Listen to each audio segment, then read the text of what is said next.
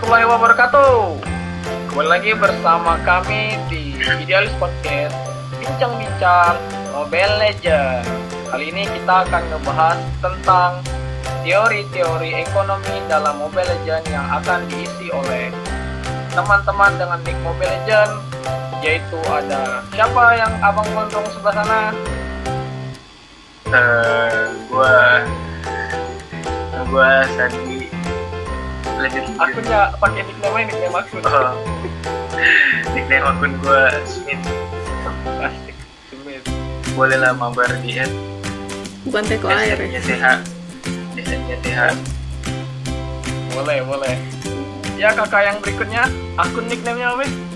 Halo, nickname gue di Mobile aja Rumi Humaira. Nah, sini nama aslinya Fatia. Di sini mau sharing-sharing dikit soal ekonomi. Tikor kita nih harus kita kawal nih, jangan sampai lepas guys. ya jadi si Bang Fuad nih jadi tagnya gua support yang nanti jadi koren Yo, kita tikornya support mendam- juga Rapela. Oke guys, itu kenalin sama Fuad. jadi Eh gua kenalin juga nggak nih? Kenalin mah gua biar pada kenalin biar pada asing. Iya. Iyalah. iya tapi jangan promo yang promo bacot podcast aja Wah. Makasih San sudah menyebut merek. Jadi dia promosiin. Oke, nickname gue Pangeran Kosan coy di Mobile Legends. Ayo kalau yang mau nge-add, ajakin Brawl atau Survival, feel free to ajak-ajak nih. tapi jangan ajak rank gitu ya oh jangan. kalau belum meyakinkan Rank kita mesti latihan klasik lu banyak-banyak kalau kata suhu. Oke. Nah guys, tanpa banyak basa-basi, kita langsung saja berikan panggung kepada kakak Rumi Humairo yang akan mengisi tentang lima prinsip ekonomi ekonomi dalam Mobile Legends Yoi, ya silakan. Terima kasih. Ya, ini jadi awalnya gara-gara minggu lalu tuh ada yang request kayak gimana kalau kita coba analisis ekonomi yang ada di dalam Mobile Legend. Walaupun awalnya terdengar unik sekali, ternyata emang beneran ada gitu setelah eh, coba-coba, setelah main walaupun masih gini-gini aja ranknya. jadi ternyata lumayan bermain di epic Iya. Setelah dianalisis ada di sini ada lima prinsip ekonomi yang kutemukan dalam Mobile Legend. Satu-satu ya kita bahas. Yang pertama ini adalah tentang manajemen sumber daya. Ini sekaligus sharing ya kayak pas awal-awal main Mobile Legend itu hal yang salah satu yang bikin kaget adalah seberapa pentingnya farming gitu. Kalau player yang masih awal-awal kan mungkin kayak mereka cuma fokus yaudah uh, hancur-hancurin turret, bunuh-bunuhin musuh gitu kan. Tapi ternyata farming itu bisa sepenting itu perbedaannya dalam uh, game ini. Kalau orang yang ngumpulin farming banyak-banyak tuh kayak kemungkinan mereka menang tuh akan lebih tinggi gitu kan. Terutama kalau dia mau ngeru- bisa ngerebut uh, monster-monster creep yang ada di tempatnya lawan kayak gitu. Nah, kenapa bisa farming ternyata sepenting itu? Ternyata ini balik lagi tentang teori utama dari ekonomi sendiri. Kalau sumber daya itu tidak sumber daya itu terbatas, tapi sayangnya ketamakan kita ini tidak terbatas gitu.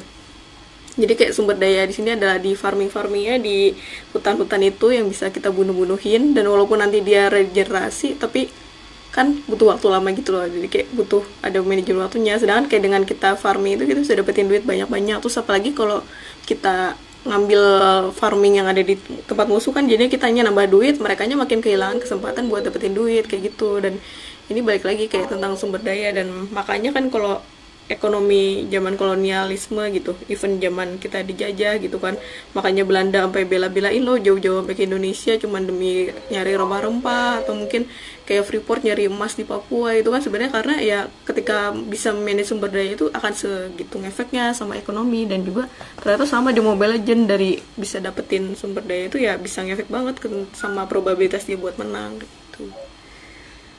iya iya bener sih Berarti kalau orang farming tuh dia bakal pasti jadi kaya gitu kalau di Mobile Legends nih. Hmm, lalu komen Mobile Legends gimana sih Eh, dalam kan kalau dia kan tadi jelasin gini coy ya, wah. iya. Dalam teori ekonomi kan kalau ibarat orang farming itu kan adalah orang yang ibarat kalau menguasai farming dapat menguasai duit paling banyak gitu. Mm-mm. Karena kalau mungkin ya kalau di game itu kan tolak ukur dapat duit itu kan nggak sekedar banyak uh, dari farming ya. Ada juga dari ngekill musuh ngekill turret. Itu ada poin-poinnya sendiri yang ngebuat duit kita ternyata bisa lebih banyak gitu. Mungkin korelasinya kayak seperti ngekill musuh atau ngekill turret itu kalau dikaitin sama hukum ekonomi atau ekonomi dalam dunia realitas tuh bagaimana tuh pendapatnya tuh? Hmm, kan ini kayak ketika dia farming itu kan dia ningkatin uang dan dia juga bisa lebih cepet gitu kan naik levelnya gitu kan. Dan dia juga kayak makanya misalnya kayak marksman yang sering banget farming itu santinya jadi uh, sakit banget gitu kalau dia nyerang. Kan akhirnya dengan dia farming dan ngumpulin duit itu uh, walaupun itu nggak cuma satu-satu cara ngumpulin duit tapi nanti dia bisa lebih gampang ngekill musuh juga lebih gampang hancurin turret karena dia lebih banyak kesempatan gitu kan karena dengan hancurin musuh. Jadi itu kayak perbedaan dasarnya gitu. Sedangkan kalau kalau kitanya cuma fokus langsung bunuh-bunuhin musuh tapi nggak fokus farming itu kayak kemungkinan kalahnya malah besar gitu. Malah kayak kemungkinan di killnya gede juga kayak gitu. Dan mungkin itu ngefeknya ya maksudnya dengan farming itu kayak dengan duit dan kayak dia bisa lebih relax buat apa-apain ini bakal ngacu ke poin-poin selanjutnya. Tapi juga kayak ya misalnya negara-negara yang dia udah punya kekayaan banyak dari dia bisa manage sumber dayanya dia akhirnya dia bisa punya uh, uang lebih untuk berinvestasi di tempat-tempat lainnya dan ini nyambung ke poin nomor dua kita ternyata pertanyaannya Poin Fuad sangat aja san. pertanyaannya Fuad sangat pintar loh langsung men spoiler tentang oh, pertanyaan berikutnya tentang poin berikutnya Oh boleh boleh. Nanti mau nanya kan nih san terkait cara jitu farming yang baik dan benar. Wah itu jangan, gue bukan gue bukan ini role gue bukan core. Tapi Oh, ini iya, sih ada. Tadinya gue menyimpan satu pertanyaan tapi akhirnya Apa, apa, apa? gue Apa, sendiri. Iya gue gue merenung gitu kan. Eh, Karena kan tadi katanya kan ini sumber daya terbatas. Heeh. Tapi kan kebutuhannya itu sebenarnya eh, apa ya? Ter apa ya? Maksudnya cuman MM doang kan yang butuh gitu. Yang lainnya enggak gitu sebenarnya enggak enggak wajib. Tapi ternyata yang artinya eh, sumber daya banyak tapi ya udah kayak sebenarnya cukup aja sih kalau buat MM doang gitu. Dari- apa daripada kita memenuhi kebutuhan lima lima player itu tapi ternyata setelah gue pikir-pikir iya juga ya maksudnya eh, tetap tetap terbatas sih soalnya emang ada core yang sakitnya emang di awal-awal kan kayak misalnya Granger tuh yang sakitnya di awal-awal doang gitu kalau di late game udah udah geli-geli gitu. kayak Kimi juga gitu kan makanya kayak. Kayak emang wajib banget gitu di awal dikasih farming yang banyak gitu. Jadi emang tetap terbatas sih gitu. setelah gue pikir-pikir. Udah itu Eh, doang tapi kalau ini di kan tadi kan kata Fatia kan memang farming itu kan bagus ya buat meningkatkan apa kekayaan gitu ya. Cuman kan kalau dalam realita kehidupan kita kan bahwasannya barat orang yang menguasai sumber daya itu kan kalau dalam Mobile Legends kan kita dukung core supaya tim kita menang. Adil dong gitu kan. Karena kan dalam ekonomi real ya dalam dunia real kan nggak semua orang bakal jadi core yang bakal membuat adil semua gitu. Itu bagaimana tuh kalau misalnya dalam dunia kita yang nyata nih orang-orang yang tadi nguasain farming di ibaratnya nguasain kekayaan biar bisa adil menyeluruh demi meningkatkan kesejahteraan semuanya gitu. Agar kita bisa menuju menang sesungguhnya kalau di Mobile Legends ibaratnya gitu kan. Berat ya pertanyaannya pusing ya. Itu sebenarnya kayak perdebatan yang emang nggak pernah selesai gitu loh ke event dalam ekonomi sendiri ya. Misalkan kayak ya di sini kita banyak orang-orang yang numpuk kekayaan gitu kayak sumber dayanya numpuk di mereka gitu kan. Tapi orang lain jadinya nggak kebagian gitu kan.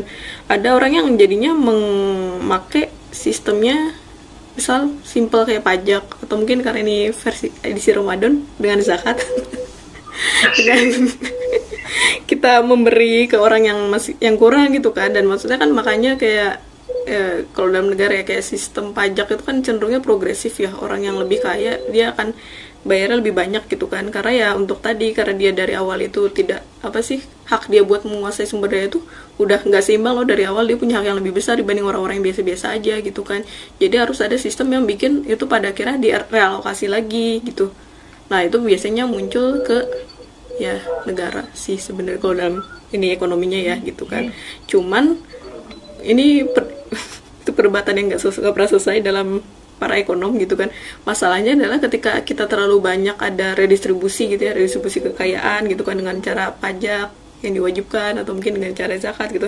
Apa nanti orang malah jadi males buat kaya gitu apa nanti malah orang jadi malas buat berusaha kayak gitu kan. Kayak karena mereka tahu ya ketika gue kaya ternyata gue dipalakin ya sama negara. Gue suruh bayarin orang-orang miskin yang gak sehebat gue gitu yang gak gak for gue misalkan dia mikirnya kayak gitu gitu kan. Jangan sampai nanti ada jadi apa ya motifnya jadi hilang gitu loh. Dia, dia orang buat akhirnya berusaha buat bikin value edit nah itu juga makanya itu kayak salah satu tantangannya negara. Untuk orang-orang yang sering nyinyirin pemerintah mungkin bisa belajar. Kayak sebenarnya pemerintah itu juga ada selalu ada di posisi yang sulit gitu loh. Kayak mereka pengen dapetin pajak dari orang kaya ini tapi kalau misalnya terlalu besar nanti mereka nggak uh, mau jadi kontribusi mereka terhadap ekonomi jadi berkurang juga gitu kan sedangkan kayak pemerintah sangat bergantung juga loh sama orang-orang yang kaya inilah korporat segala macam buat bisa memajukan ekonominya gitu. oh gitu cakep sih emang kayaknya memang perlu program revolusi mental yang dulu pernah gagal kayaknya hmm. pertumbuhan pertumbuhan ekonomi yang meroket gitu ya Yo, iya. tapi nggak pernah meroket. Woi, lu jangan bahas politik, San. Oke, lanjut yang yang kedua, prinsip kedua ya? Prinsip kedua berikutnya adalah itu tentang investasi. Kan tadi ngomongin ya, kayak buat nanya gitu kan, terus kayak kalau mereka kaya terus apa gitu, cuman kaya doang gitu.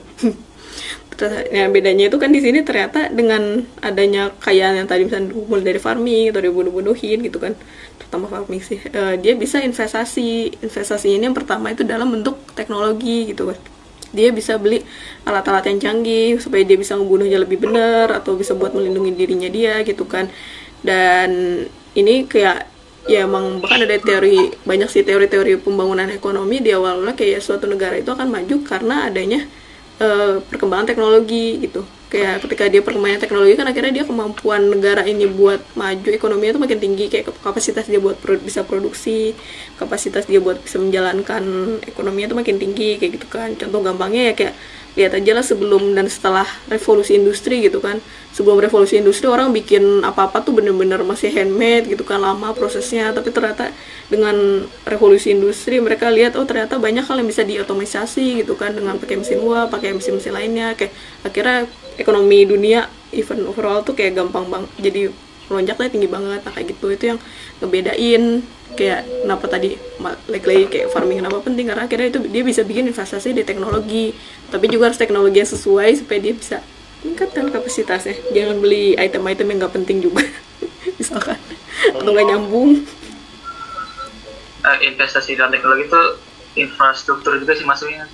Hmm ya bisa infrastruktur. Maksudnya kayak di, di bidang teknologi atau alat gitu. Jadi kayak istilahnya kapital ya jadi kayak ya bentuk alat. Misalnya kalau dalam pabrik tuh biasanya mesin karena mesin itu membantu dia buat produksinya lebih baik nah kayak gitu. Cuman kan itu disesuaikan dengan kapabilitas juga ya kayak uh, masa beli mesin yang gak ada hubungannya gitu. Misalkan pabrik sepatu dia belinya mesin fotokopi kan gak nyambung juga kayak gitu. Jadi ini pintar-pintar juga di situ teknologi itu investasinya di mana kayak gitu. Iya ya sama kayak Mobile Legend lah. Kayak misal Alucard masa beli sepatu mana gitu kan gak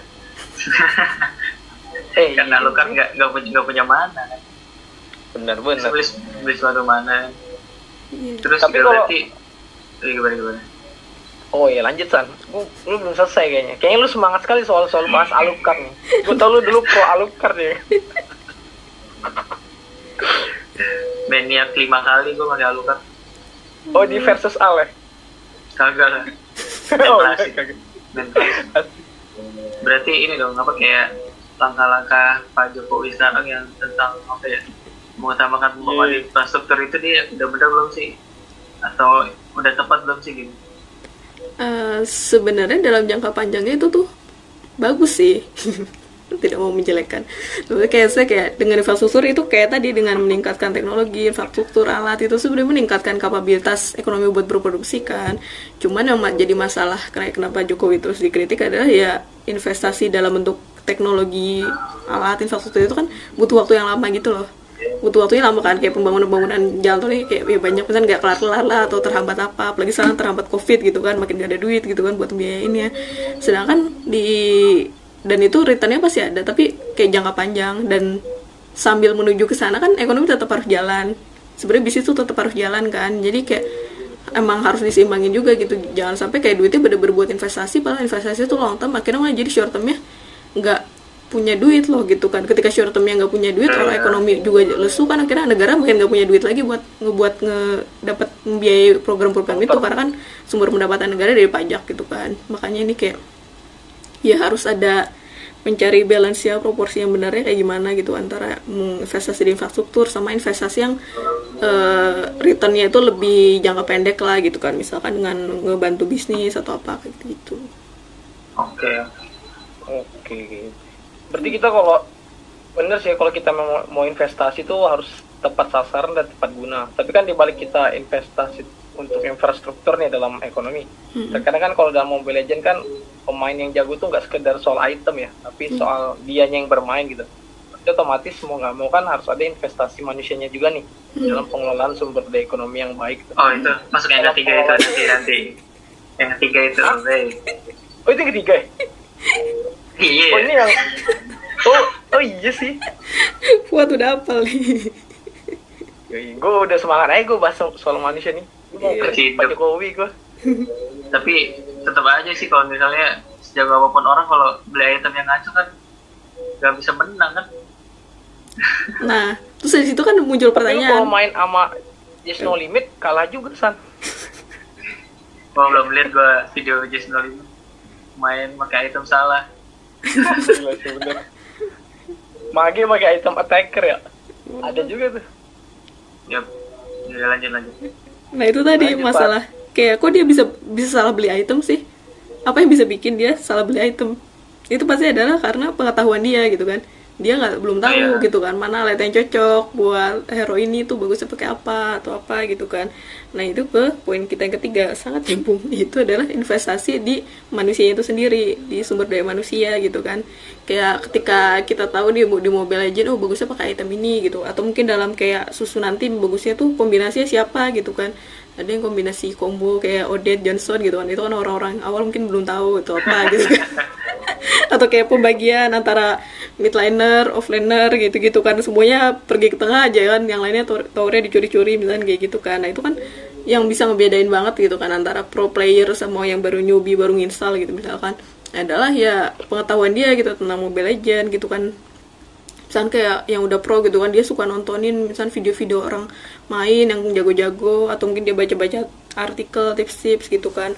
Atau dia dengan udah banyak latihan gitu skill. Jadi ini bener-bener masalah di investasi di manusia. Jadi uh, kayak misalnya kalau dalam teori produksi ekonomi gitu kan produksi itu kayak buat kita menumbuhkan ekonomi itu bergantung sama tadi yang di awal itu alat ya kapital gitu alat teknologi. Hmm. dan yang kedua adalah dari manusianya itu sendiri gitu kan. Dan ketika kualitas manusia ini makin naik kapasitas makin naik ya ekonomi juga akan naik gitu loh. Kayak sesimpel kayak ya lo makin pinter kemungkinan lo untuk mendapatkan untuk sejahtera akan makin tinggi gitu misalkan kan. Karena misalnya punya kemampuan yang lebih gampang dijual misal kayak Sandi ini jago ngedit gitu kan kan gak semua orang bisa jadinya bisa dapat hal yang lebih kayak gitu. Dan itu yang bikin ya itulah sepenting itu loh kayak investasi di manusia dan event kayak main Mobile Legend yang ada cuma main-main pada akhirnya kembali ke prinsip utama kayak dalam hidup gitu ya kayak tetap aja kita tuh harus selalu belajar gitu lanjut setelah investasi di manusia gitu kan. Yang pentingnya lagi gitu kan kayak kita nggak bisa lupa kalau Mobile Legend ini mainnya dalam tim gitu. Dan ketika dalam tim yang penting itu prinsip ekonomi yang pentingnya adalah adanya division of labor. Itu adalah pembagian tugas antara manusia-manusianya gitu kan. Antara anggota-anggota tim ini gitu kan. Ini teori yang awalnya dikenalkan dari Adam Smith gitu kan ekonom klasik terkenal gitu kan dia yang bilang kayak ya buat mm, bisa mengkapabilitas kita buat produksi dan ekonomi yang bagus itu ya harus ada pembagian tugas yang sesuai dengan keahlian tiap-tiap orangnya kayak gitu. Yang kayak dia awalnya bikin kayak misalnya pabrik gitu kan daripada semua orang bikin sepatu dari awal sampai akhir gitu kan mending proses bikin sepatu itu dipecah-pecah terus tiap-tiap orang bertanggung jawab sama bagian-bagiannya. Nah ini sama juga sama di Mobile Legend gitu kan. Harus ada pembagian tugas yang jelas gitu kan. Kayak ketika pakai hero apa ya udah fokus di ke fungsinya hero itu gitu. Ketika tank ya udah siap-siap jadi inisiator main inisiator perang gitu kan. Ketika jadi attacker ya harus fokus buat ngel- buat ngebunuhin gitu kan. Ketika jadi magic harus fokus buat ngegangguin kan kayak gitu gitu segala macam nah itu yeah. yang harus jalan. Dan ini juga yang bikin kayak kenapa orang banyak kalah gitu kan ketika main sama stranger. Karena biasanya division of labor nggak jelas. Nggak jelas. Seperti kayak adanya mau nyoba hero gitu ya? Itu nggak boleh tuh. Waduh.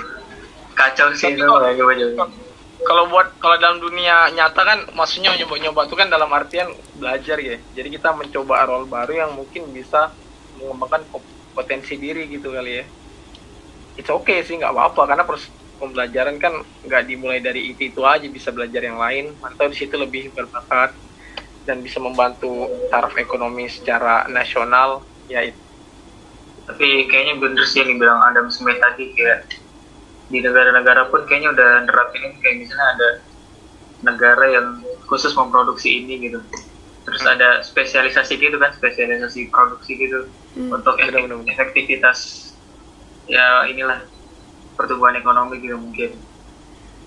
Ya itu ada juga Oh, istilahnya berarti oke. Eh, Berarti itu sama tuh dulu gue pernah pas gue aktif di beberapa organisasi ada statement dari salah satu tokoh politik nasional namanya Pak Anies Mata tuh. Jadi dia dulu berencana ketika dia naik jadi presiden coy. Eh, ini bener ya, gue bukan memuji beliau ya. ya, ya, Jadi ada statement dia yang pernah dia sharing ya kepada kita kita dulu kan bahwasannya di setiap negara tuh perlu ada yang spesialisasi. Contohnya dia pengen buat dulu di Bandung tuh fokus skupnya adalah tekstil. Di Sumatera itu fokus skupnya adalah menghasilkan tambang. Di Papua menghasilkan ini, Kalimantan menghasilkan ini. Jadi masing-masing daerah di Indonesia ini punya spesialisasi yang ditawarkan sehingga nanti bisa mengembangkan ah, salah satu yang mungkin menjadi potensial gitu yang bisa dikerucutkan nih mana yang potensial dan bisa menjadi tolak ukur pengembangan ekonomi ke depan dan itu gua rasa perlu tuh spesialisasi dalam bidang hal seperti itu. Sama halnya Iya. kalau kita kaitin tadi ke Mobile Legend Teori yang pantas pada tempat ya. yang tepat. Man in the right place. Gila Pak Anies mata keren dah. Kapitalis itu tapi teori kapitalis itu. Oh iya. Yo eh it's okay lah it's okay lah. Oke lah. Omnya Fuad itu omnya Bang Fuad mungkin lo ada toko referensi lu san? Si siapa namanya? Bapak yang itu tuh. Siapa? Budiman Wijat Muko siapa sih namanya? Oh, Budiman Sujatmiko Sujatmiko enggak gue mah biawak biawak Batam gue biawak Batam. Oh siap. Lanjut. Lanjut yang terakhir. Udah disebut tadi spoilernya Mas Sandi yaitu kapitalis jadi kayak ini mungkin untuk sekalian merangkum ya kayak dari dan tadi gitu kan kayak kenapa farming kayak manage sumber daya itu penting buat bikin kaya buat beli alat dan lain-lain kan. Terus kayak yang ini yang penting itu kayak menumpuk kekayaan gitu kan buat meningkatkan probabilitas dia menang gitu kan. Dan ini ngaruh ke sebenarnya kayak prinsip-prinsip dasar di kapitalisme gitu kan. Hmm, salah satu ideologi ekonomi gitu kan. Ketika kapitalisme juga eh, itu kan dia sebenarnya dibilang kapitalis itu ketika dia mengakumulasi kekayaan gitu kan. Dan kayak mengakumulasi kekayaan antara tim kita sama tim lawan gitu pengen kita yang lebih banyak kekayaannya gitu kan. Tapi pada satu tim itu harus ada pembagiannya kan.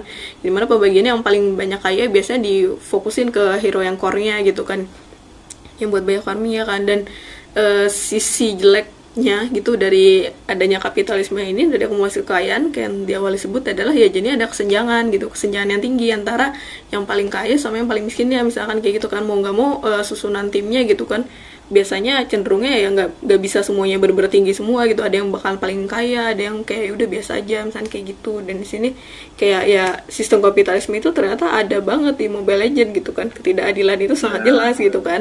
Walaupun mungkin kayak di kalau di Mobile Legend kayak bisa dibilang ya udah kayak gantinya dari ketidakadilan ini adalah kayak kita sama-sama menang bareng gitu kan. Tapi endingnya tetap aja yang Iya. tadi yang paling kaya itu yang dapat MVP gitu kan yang dapat skor paling tinggi biasanya kayak gitu. Dan itu yang Iya. ada di sini. Dan even kayak nggak usah susah-susah masuk ke dalam mekanisme game ya.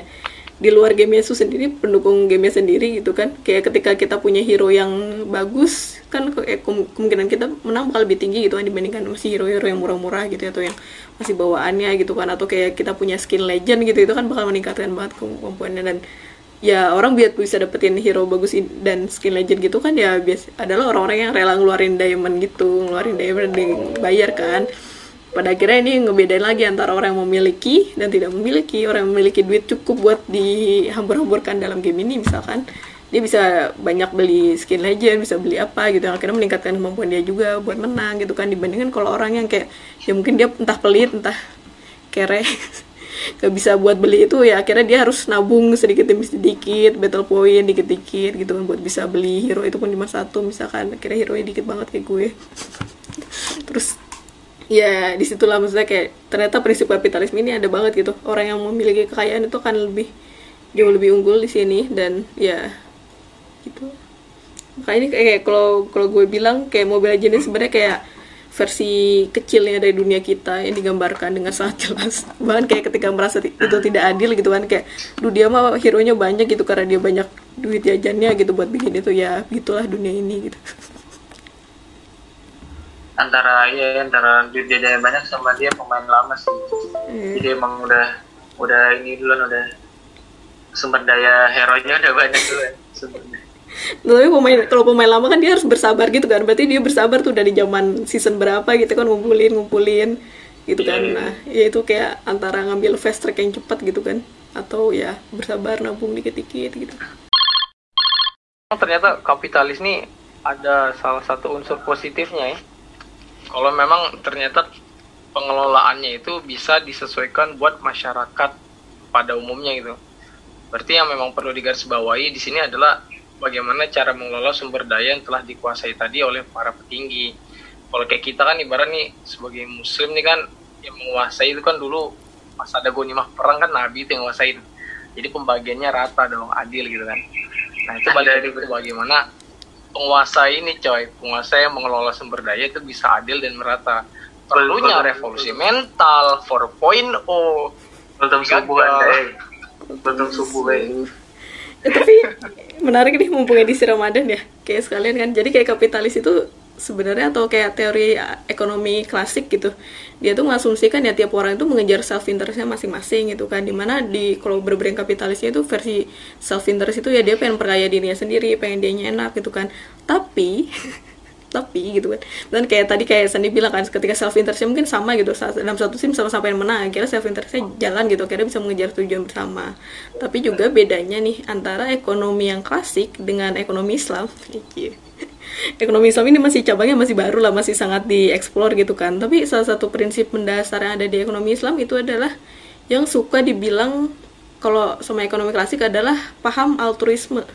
Altruisme ini sering banget istilahnya diskeptiskan dalam semua literatur ekonomi di mana kayak dianggap altruisme tuh kayak sesuatu yang fana lah sesuatu yang kayak gak mungkin beran ada gitu di mana altruisme itu orang tuh akan eh, gampangnya lebih bahagia ketika orang lain tuh bahagia gitu jadi kayak ketika dia menolong orang lain dia tuh sebenarnya self interest dia adalah menolong orang lain. Karena ketika dia menolong orang lain dia mendapatkan kepuasan dan dia juga ikut bahagia gitu. Nah ini tuh sebenarnya paham yang ada di ekonomi Islam gitu. Jadi sebenarnya ekonomi Islam dan ekonomi klasik biasa itu sebenarnya prinsip-prinsip mirip loh. Mirip banget kayak manajemen sumber daya tadi misalnya kayak investasi kayak gitu itu right man in the right place itu semuanya ada. Cuman bedanya adalah self interestnya asumsi utama dalam ekono teo- ekonominya itu adalah kalau di ekonomi Islam itu lebih cenderung arah altruisme gitu. Kayak ketika kita menolong orang lain kita tuh senang gitu. Jadi kayak ketika walaupun kita kaya gitu kan kayak kita nggak perlu dengan makin kaya makin konsumsi banyak-banyak gitu tapi kita membagikan kekayaan kita itu terhadap zakat dan walaupun kalau dalam ekonomi klasik kan bingung kan kayak ya kenapa kayak padahal kamu bisa konsumsi banyak, lebih banyak hal yang bagus gitu kenapa malah dikasih ke orang lain? Itu kan mengurangi eh, utilitas kamu atau kepuasan kamu gitu. Tapi kalau dari sisi ekonomi Islam itu bilang kayak enggak kok dengan aku ngasih ke orang lain sebenarnya kepuasanku juga bertambah. Jadi nggak bener-bener aku ngasih gitu Eh, aku ngasih justru dengan self interestku sendiri loh gitu dengan aku ngasih aku makin puas juga kok gitu. Nah itu yang eh, banyak paham-paham yang berbeda makanya ekonomi itu ada berbagai jenisnya tapi sebenarnya yang paling utama adalah asumsi yang mendasari dan itu sebenarnya disesuaikan sama masyarakatnya. Makanya banyak juga yang mengkritik kayak kenapa Indonesia ngikutinnya ekonomi kapitalis banget padahal itu kan pahamnya yang bermula dari barat yang mikir yang mungkin cenderung lebih individualis gitu kan. Mungkin kalau kayak Bung Hatta dia memper- memperjuangkan ekonomi Pancasila gitu karena kayak ya prinsip keluarga kita masih ada itu. Atau yang sekarang makin banyak juga ada di ekonomi Islam kurang lebih asumsinya kayak gitu kayak orang itu altruis lah dibilangnya kultum pagi. Tapi tapi di di kapitalis sendiri kayak misal almarhum Bill Gates asik. Dia dia punya ini kan apa ya kayak Bill Gates Foundation gitu kan kayak badan amal gitu. Kayak misal berarti iya nggak sih kayak saya juga Ford Ford apa perusahaan mobil Ford gitu dia juga, dia juga punya uh, Ford Foundation gitu itu masuk itu kayak sama juga nggak sih kayak prinsip yang Islam tadi itu kayak jadi jadi dia dengan dengan nyumbang dia ya udah kayak saat bersedia buat nyumbang gitu Hmm. buat untuk sosial juga lah istilahnya gitu kan Hmm. CSR gitu kan istilahnya kalau di perusahaan perusahaan Betul banget yang Tapi kalau bahas Hmm? kalau soal foundation tadi ya, sebenarnya sih kebanyakan orang zaman sekarang ya setahu gue ya, orang-orang kaya tuh kebanyakan membuat foundation tujuannya nih di samping sosial. Banyak tujuan utamanya itu untuk menghimpun duit sebenarnya buat ngalokasin ke kegiatan bisnisnya dia. Menurut fakta lapangan ya dulu pas saat gue masih kuliah tuh senang-senang banget gue riset-riset kayak gituan tuh terkait CSR perusahaan ngalir duit ke mana. Bahkan lu ada BUMN yang dulu sempat gua apa ya, riset gitu teman-teman. Jadi dia buat ada nih dia ngedanain salah satu lembaga adalah lembaga di Indonesia yang nanti kalau setelah record ini mungkin gue kasih tahu insya Allah. Dia ngedanain salah satu lembaga ini nih tapi ternyata di balik pendanaan dia itu ada skup-skup lain yang dari pendanaannya itu yang menguntungkan usaha si BUMN ini gitu yang kalau gue lihat nih ya secara kacamata yang mungkin lebih luas, sebenarnya dia sedang menghimpun duit dari para donatur-donatur yang ngasih lembaga amal zakat ini untuk melancarkan bisnis dia di sektor lain. Kadang banyak yang bukan sekedar dari BUMN aja, ada, ada mungkin juga pihak swasta yang membuat beberapa banyak sumber yayasan gitu yang tujuannya untuk amal dan kepositifan misalnya kan untuk urusan sosial, tapi tujuannya untuk menghimpun duit agar meratakan urusan bisnis dia yang lain gitu. Sehingga Oh, aliran uang itu kalau kita lihat sebagai untuk kebaikan padahal di belakangnya bisa jadi digunakan untuk hal yang lebih buruk. Bisa jadi juga Bill Gates Foundation sebagai salah satu dalang di balik pendanaannya terjadi virus corona di seluruh dunia kan. Kita nggak tahu. Banyak konspirasi ya, kan yang disampaikan oleh dokter Jerik dan dokter Tirta. Eh, dokter coba Jerik tapi jangan dipercaya ya itu maksudnya kan sekedar asumsi ya bahwasannya ada ulah ada udang di balik bakwan. Nah gitu kan. Jangan bahas udang dong kita lagi puasa. Ya ya lanjut lanjut. Tapi begitu cuy cuman gue pengen nelisik sedikit nih soal ekonomi Islam yang dibahas sama si Fatia ya. Bener emang kalau ekonomi Islam itu kan lebih lebih ngebahas terkait altruisme ya tadi ya? Hmm. Bahwasannya kalau kita ngebuat orang lain bahagia kita juga ikut bahagia gitu. Karena dalam ilmu ekonomi sendiri itu kan adalah ilmu uh, apa segala sesuatu yang kalau misalnya dilihat tuh uh, dan diukur dari mana hasil pendapatannya dan dari mana hasil pemasukan. Sehingga uh, check balance antara pengeluaran dan pendapatan itu kan sama gitu. Secara garis besar mungkin ekonomi seperti itu. Sementara kalau di Islam sendiri kan uh, melanggar prinsip yang tadi kalau menurut gua seakan-akan kalau kita mengeluarkan untuk orang lain itu lebih banyak kita bakal dapat income lebih banyak. Tapi kalau bagi sisi ekonomi itu seakan-akan nggak bisa diukur dari mana nih dapatnya gitu. Nah itu yang mungkin kalau gua lihat banyak beberapa para ekonom dunia yang melihat sisi ini tidak bisa diukur. Tapi terkadang hal-hal yang tidak bisa diukur ini bisa membuatkan satu miracle gitu satu keajaiban yang mungkin beberapa dari orang itu kan nggak semuanya kan percaya da- kepada Tuhan ya kita akui lah dalam urusan dunia kan ada yang ateis dan segala macam ya. Tapi kalau lu lihat sendiri nih dalam case-case tertentu yang sudah ter- yang sudah menjadi testimoni nyata banyak orang-orang yang sudah menerapkan contoh nih kebiasaan misalnya sedekah sehari melebihi 10 juta atau sejuta misalnya. Setelah hari itu dia bakal dapat income lebih banyak dan dia tidak tahu dari mana income lebih banyak padahal dia ngerasa cuma ngeluarin sejuta tapi kok bisa dapat lebih banyak gitu lebih banyaknya bukan soal duit ya mungkin dia dapat kesehatan lebih banyak bagian bersama keluarga dan keamanan lebih baik gitu. Nah hal-hal itu yang ba- bagi para ekonom dunia yang tidak bisa diukur secara ilmu statistik atau dengan ilmu ekonom lainnya sehingga membuat ilmu ekonomi Islam ini punya hal rancu yang perlu bisa lebih diekspor lebih jauh. Dan kalau ditanya penerapan yang terbaik bagi gue penerapan yang ekonomi Islam tadi sih gitu kan. Bukan karena gue Islam saja ya tapi tapi emang logik logikanya ini sih kalau. Tapi logikanya emang ini sih kalau orang nyumbang banyak artinya kan dia orang kaya kan jadi emang kayaknya Tapi dia bisa tetap emang kaya. income-nya emang udah pasti banyak ya kalau orang susah nih dia nyumbang banyak ya belum tentu dia dapat income banyak juga gitu Benar, ya benar. walaupun nanti diakumulasikannya mungkin dalam kemudahan mungkin ya kemudahan atau keberkahan kali ya, mungkin Hmm. keberkahan dalam kegiatannya dia gitu dalam setiap pekerjaannya dia gitu gitu itu pernah ada teori konspirasinya juga tuh ingat pernah baca ya. Ada yang membandingkan antara Bill Gates dan Steve Jobs gitu. Mereka tuh sangkatan maksudnya yang umurnya beda cuma dikit lah kayak mungkin masih sebaya gitu kan.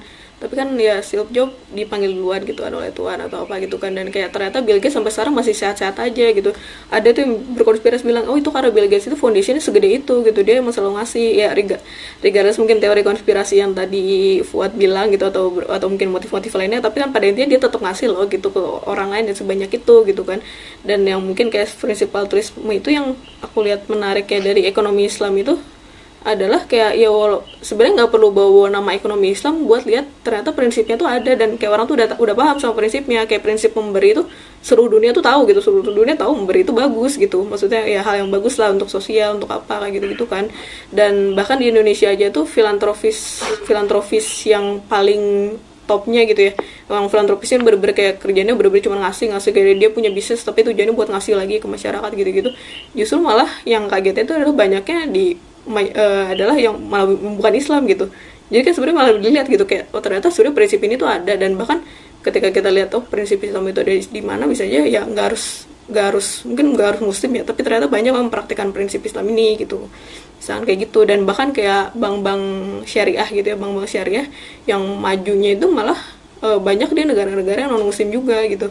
Yang ini mungkin eh, PR buat kita. Mungkin kalau merasa ini kayak PR ya gimana kayak biar kita ini bisa lebih maju gitu kan. Masa kalah sama mereka atau apa gitu kan. Bahkan aku pernah baca juga riset tentang Islamicity Index gitu. Jadi dia berusaha melihat kayak dari prinsip-prinsip Islam gitu kan.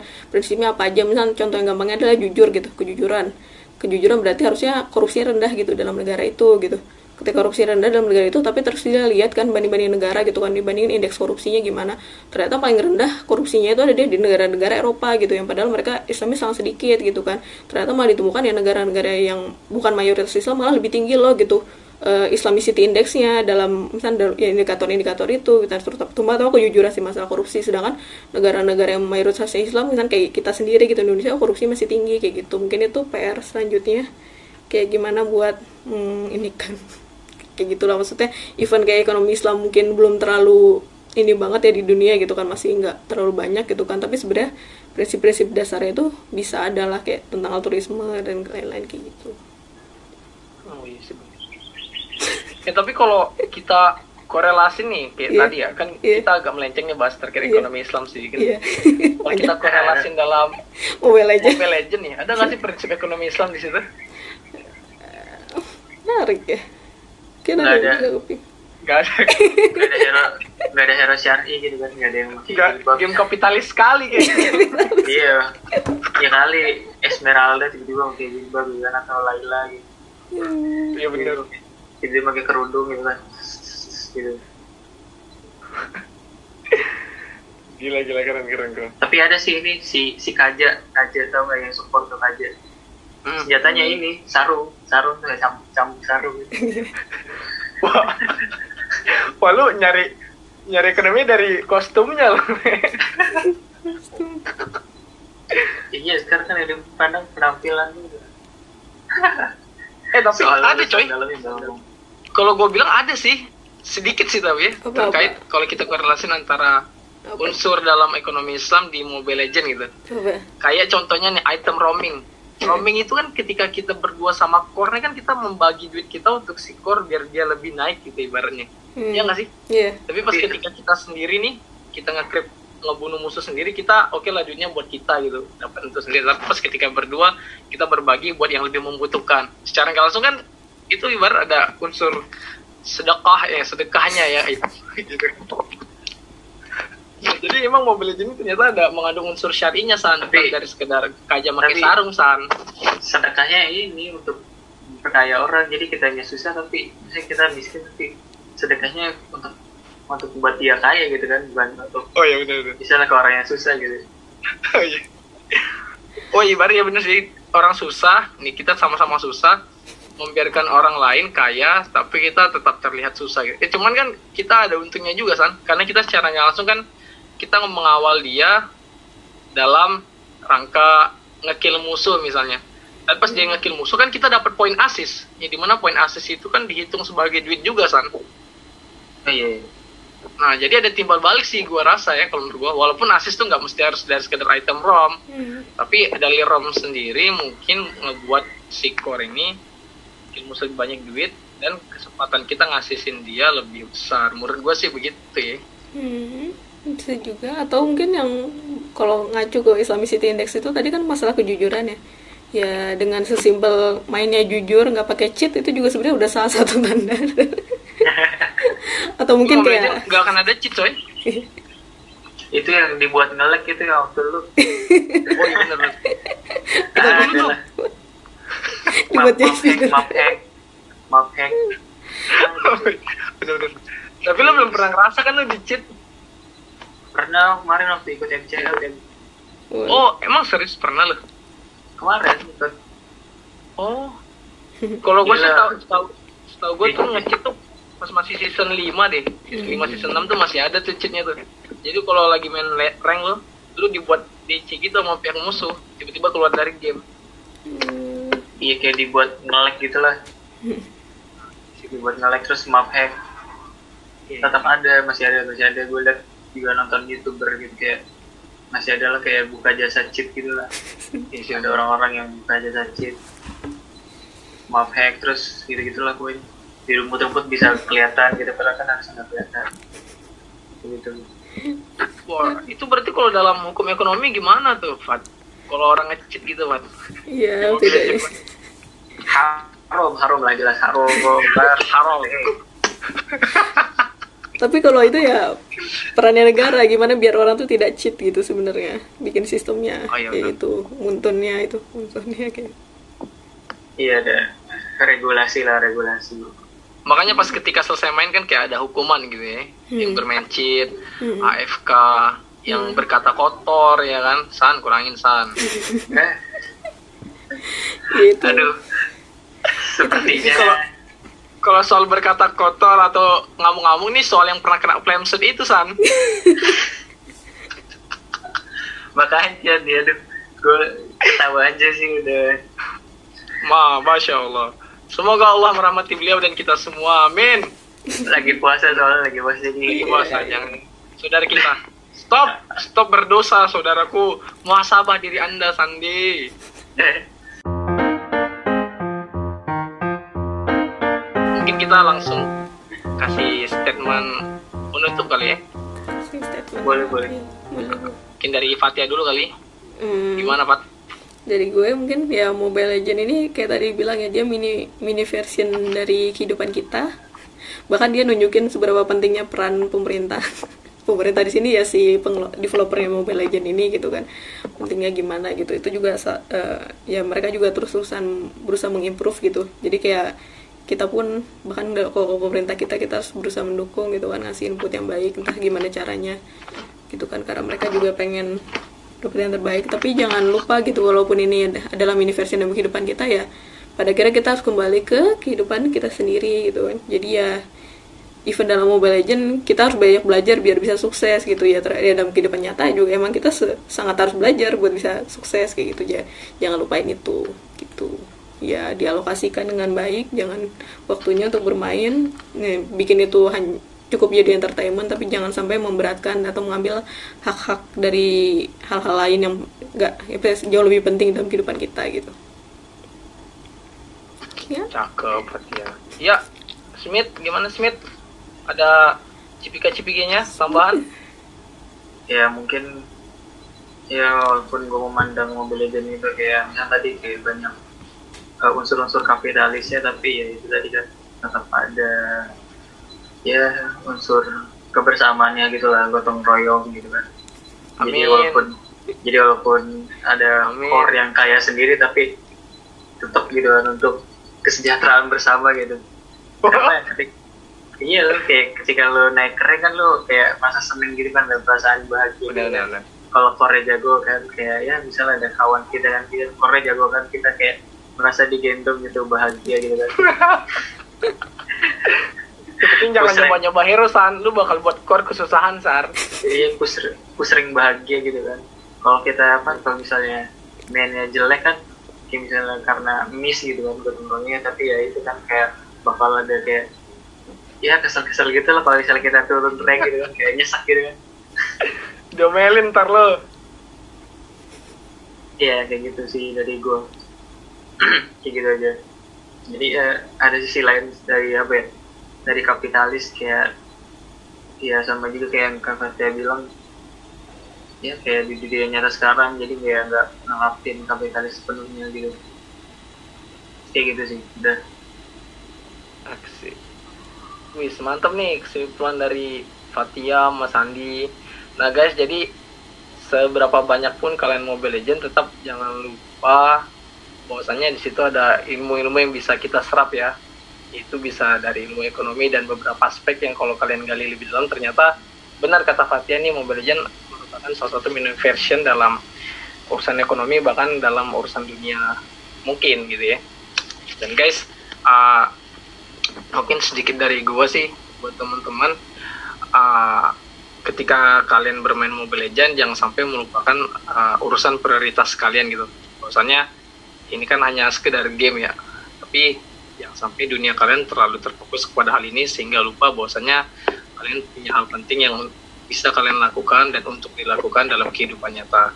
Bermain sewajarnya dan seadanya dan tetap di rumah aja karena saat ini lagi terkena wabah stay safe dan semoga kita semua selalu diberikan kesehatan dan wabah ini segera Allah hilangkan dan dihapuslah sehingga kita bisa berkegiatan lebih baik lagi ke depannya dan ekonomi kita nggak carut marut seperti terkena wabah ini gitu guys biar bisa ngobrol guys. langsung gitu ya Yo, jadi kalau mabarnya bisa langsung ketemuan di kafe, main bareng ya kan.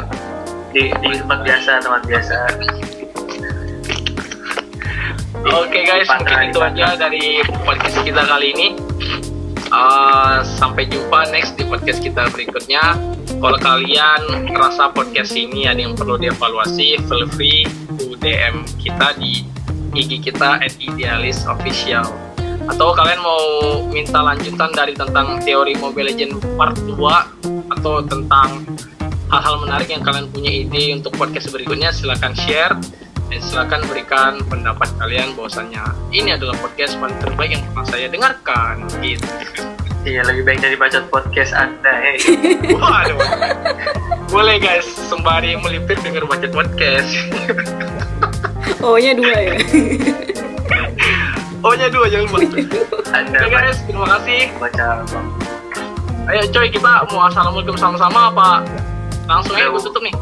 bubar aja bubar bubar langsung aja langsung tutup aja tutup tutup Oke guys, terima kasih. karena lu tag Hah? Murah? ya lanjut lanjut lanjut karena lanjut. dari gue bilang lo karena lu tank jadi harus menginisiasi gitu kan Oh, gitu. Siap.